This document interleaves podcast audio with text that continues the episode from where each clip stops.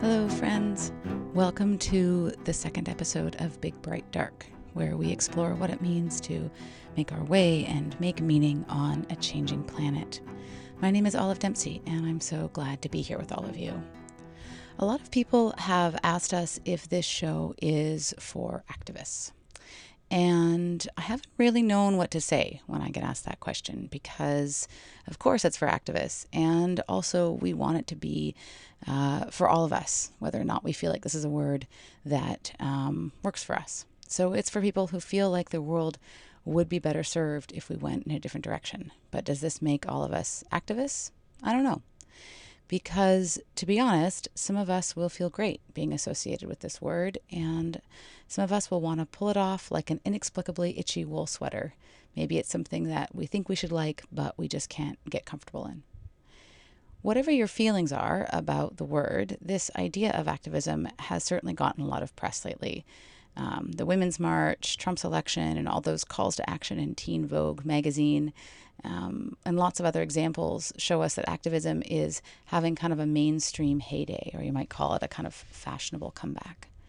So we thought we'd talk to someone about what this word and what the life of an activist can mean. And before you itchy sweater people hit the pause button and switch to an episode of Radiolab or something like that, let me say that this episode is also not at all about activism. It's kind of an audio advice column or a six step program for a wiser life relevant to those of us who cringe at the word activist or uh, to those of us who wear that identity with pride. Before we get started, let me say a big thank you to all of you who shared our first episode, and the bees were calling me, through social media and other means, and especially to those of you who reached out with feedback and ideas. If you didn't catch that first episode, you can find it on Stitcher and iTunes and on our website, bigbrightdark.org. That's also where you can get in touch with us with episode ideas or questions or comments.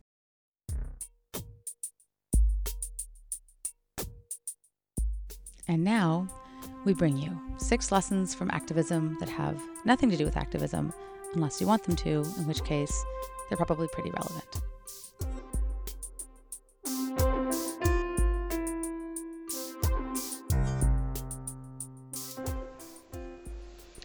When I was a girl, when I was very young, because I had these two incredible women out in front of me, my mother and my grandmother, I lived this kind of joyous childhood because from my vantage point, I thought, wow, these are two of the most powerful women alive, and they're going to have the whole situation cleaned up.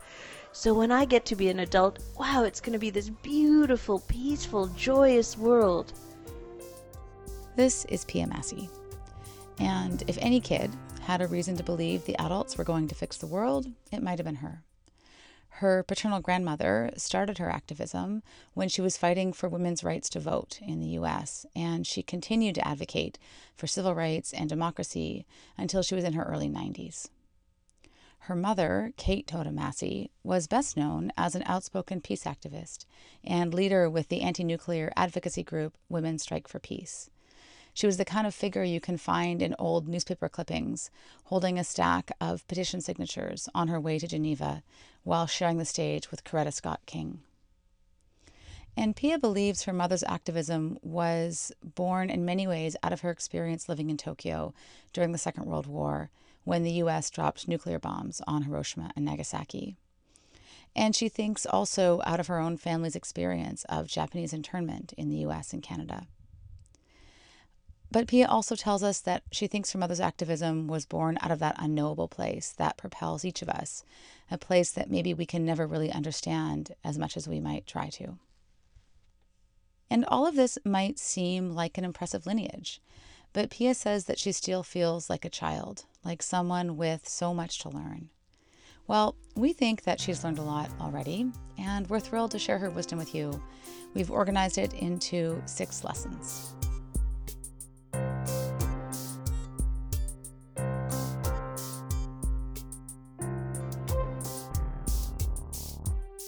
Lesson one Gather, acknowledge, and be among your people. I'll admit that it's tempting to feel misanthropic sometimes about this world. It's tempting to feel like people are the problem, or human nature is the problem, maybe, or that I'm alone in the depth of my caring. But Pia sees it differently. At every turn, in fact, she talks about people and the joy and motivation that they bring. There's millions of people around the world working on these issues now. Millions. But we're all so busy and struggling that it's very hard for us to look up and see, like above the wave, to see that actually this is the moment in human history where more people are actively engaged in trying to shift human consciousness towards a kind of empathy than ever before. I mean, just just the language has is changing. I mean, just in the last few days, look at the millions of people that have turned out to demonstrate against our new situation in the United States. It's really astonishing. The thing that makes us feel crippled or lonely or detached is when we we can't connect, when we don't know what it is, when we feel like there's nobody else there. There's nobody willing to like come if you call in the darkness. If you spend your days around people that inspire you from, you know, lovely ancient elders who are, you know, making their own rope out of the barks of trees to young kids that are staging die-ins in front of a bank. I'm like, wow, this is just such a big thrill that I get to walk among these people. Lesson two let yourself love what you love and let this love move you to action. I think activism is really about connecting people to what they love. So when people get clear about what it is they love, then that throws open the door and they can walk in to that space which is about the connectedness the interconnectedness of all of all living things i really feel like each person finds what's meaningful for them and then it's like the door you know like whatever the door is into that place of connectedness there was this great piece of footage I saw on Democracy Now! Amy Goodman, bless her heart, was out there filming. And she went up to this woman who had just been pepper sprayed, who was like having her eyes flushed out. And she, she said, you know, she was struggling to be able to see and breathe and stuff. And then as soon as she got her eyes cleaned out, Amy Goodman said to her, How do you feel? And she threw her head back and she laughed and she said, I feel so fantastic. And she like roared out her name and roared out where she came from. And it's kind of those moments where you just realize, like, wow, I'm so much more deeply alive. Like I'm so standing in the stream of my own being and the own meaning that I make of my life when I'm ready to stand up for what I love. Lesson 3 Be cranky, confused, and contradictory. Or be an imperfect human and enjoy the freedom of not taking yourself too seriously. When Pia asked her grandmother to list all the organizations she had started or been a part of in her lifetime, the list extended, line by line, over a page and a half of legal sized paper. Molly Todd had a closet full of awards and plaques of recognition for her civil rights work, her advocacy for women's rights and democracy. But she didn't display any of them. When her papers were donated to the University of Tennessee, the archivist found a napkin with one side covered in notes for a speech to the NAACP and the other a to do list for a different organization altogether.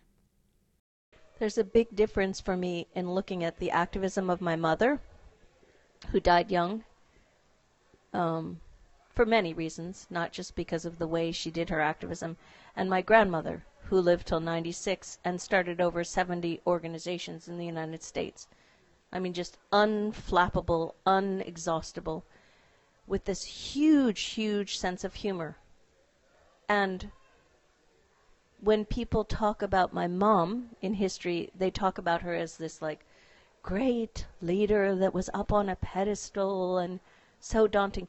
And when people talk about my grandmother, they laugh and they say, Oh my goodness, that Molly Todd, she had such a wicked sense of humor.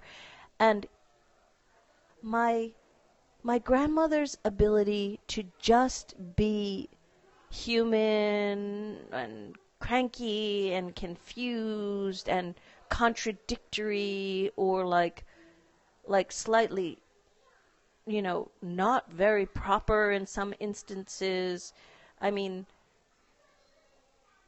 she lived till she was 96 and she was doing her activism till she was 94 and part of that was because she didn't she didn't put that strain on herself of being perfect we're we're not special we're not at all it's just like human beings who stumble along i think it's our surety that gets us into trouble, not our doubt. Our doubt makes us more thoughtful. Lesson four treat it all as practice. Take the 10,000 year view and teach your kids to make their own damn dinner.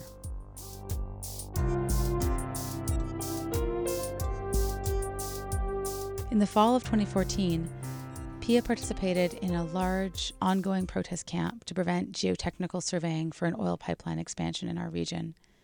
There was so much going on at the time, so many ways to be involved, but she brought something very specific that invited the protesters to contemplate time and themselves differently. So, for example, at Burnaby Mountain last year, you know, my practice at Burnaby Mountain, and I literally think of it as a practice. I, I think about like Okay, it's Monday. How do I engage today? Can take a whole variety of different forms. My practice at Burnaby Mountain, because I love tea and I grow my own tea, was just to go up to Burnaby Mountain with a big thermos and little cups and a little tray and basically do tiny little tea service for people. Just slow them down enough that they could have a little cup of tea and chat about whatever, or not chat. Just have a really good cup of Japanese tea. I think it's very important to have a very long range view of time.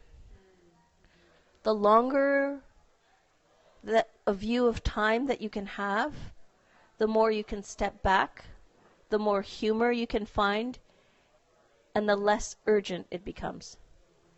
When you're very urgent, it's very hard to get things done because that urgency just gets in the way. It's like your prefrontal cortex goes offline. When, you know, we need to not only be have our prefrontal cortex totally loaded, but we also need to be listening to everything around us and connecting with everything around us. And you can't do that if you're feeling rushed and urgent. So, you know, if you think about it, units of like 10,000 years, then all of a sudden, really, things aren't that dire. I mean, still, you still you have to do feed your kids dinner, or they get mad at you. But it's always good to teach them how to make their own damn dinner. Lesson five: Welcome grief as the great heart extender.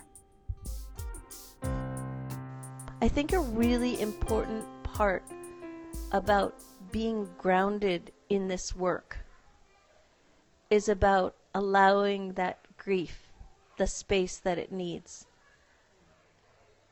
I think a lot of the fear that people feel is the fear that that grief would overpower them and then that they would just fall into some dark pit and never be able to crawl out.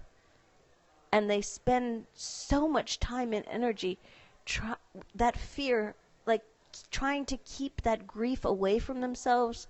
I mean there are people in my own family who i feel like they've spent their entire lives trying to like quiet that fear in themselves or keep it under lock and key and never show it and the true fact of the matter is it's only when you accept that grief right into your heart.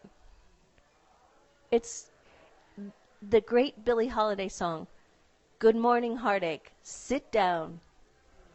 When you make space for that grief, you realize this is an enormous, enormous source, an enormous depth. It's like a wellspring of love. It's, it's not something to fear at all. It's something that makes you stronger. It's something that makes you more compassionate. It just it opens up your heart. It's like making your heart vulnerable, allowing your heart to be ripped wide open. Your heart just gets bigger. Lesson 6. Choose the story you tell about what it all means. Sometimes I feel like we're in one of those Hollywood movies that have always seemed kind of overwrought to me, where there's forces of good and forces of evil, and they fight for the fate of the world. But sometimes, especially lately, I feel like I'm part of those movies. And of course, I'm on the side of good and I'm losing. And I look longingly at other time periods in history. I have this idea that there was a time before we faced a climate spiraling out of control or oceans filled with large and microscopic pieces of plastic choking up the food chain. And sometimes the story that I tell myself all looks pretty bleak. Perhaps unsurprisingly, Pia has a different perspective. I feel so thrilled to be alive at this point in human history. Like people say, wow, it's so terrifying. And I'm like, no, there's never been a more thrilling moment to be a human being. We all have ringside seats to the revolution or the big changes that are happening. A lot of people ask me if I'm afraid. And yes, I worry about things, but I'm not afraid. Um, first of all, I'm not afraid for the world I really think that the struggle will go on and the more light that's shown on it, the more we have these activist tools, our ability to communicate, the closer we get to justice. And a lot of painful things are going to happen along the way. But there's so many people that are engaged. There's so many people that are part of it. It's not that you have to win every single battle. Like part of the joy of this is unbelievable people that you get to meet the incredibly courageous, committed, loving people. And you get to spend your life around those people. Like, what a better way to spend a life? It's pretty joyous.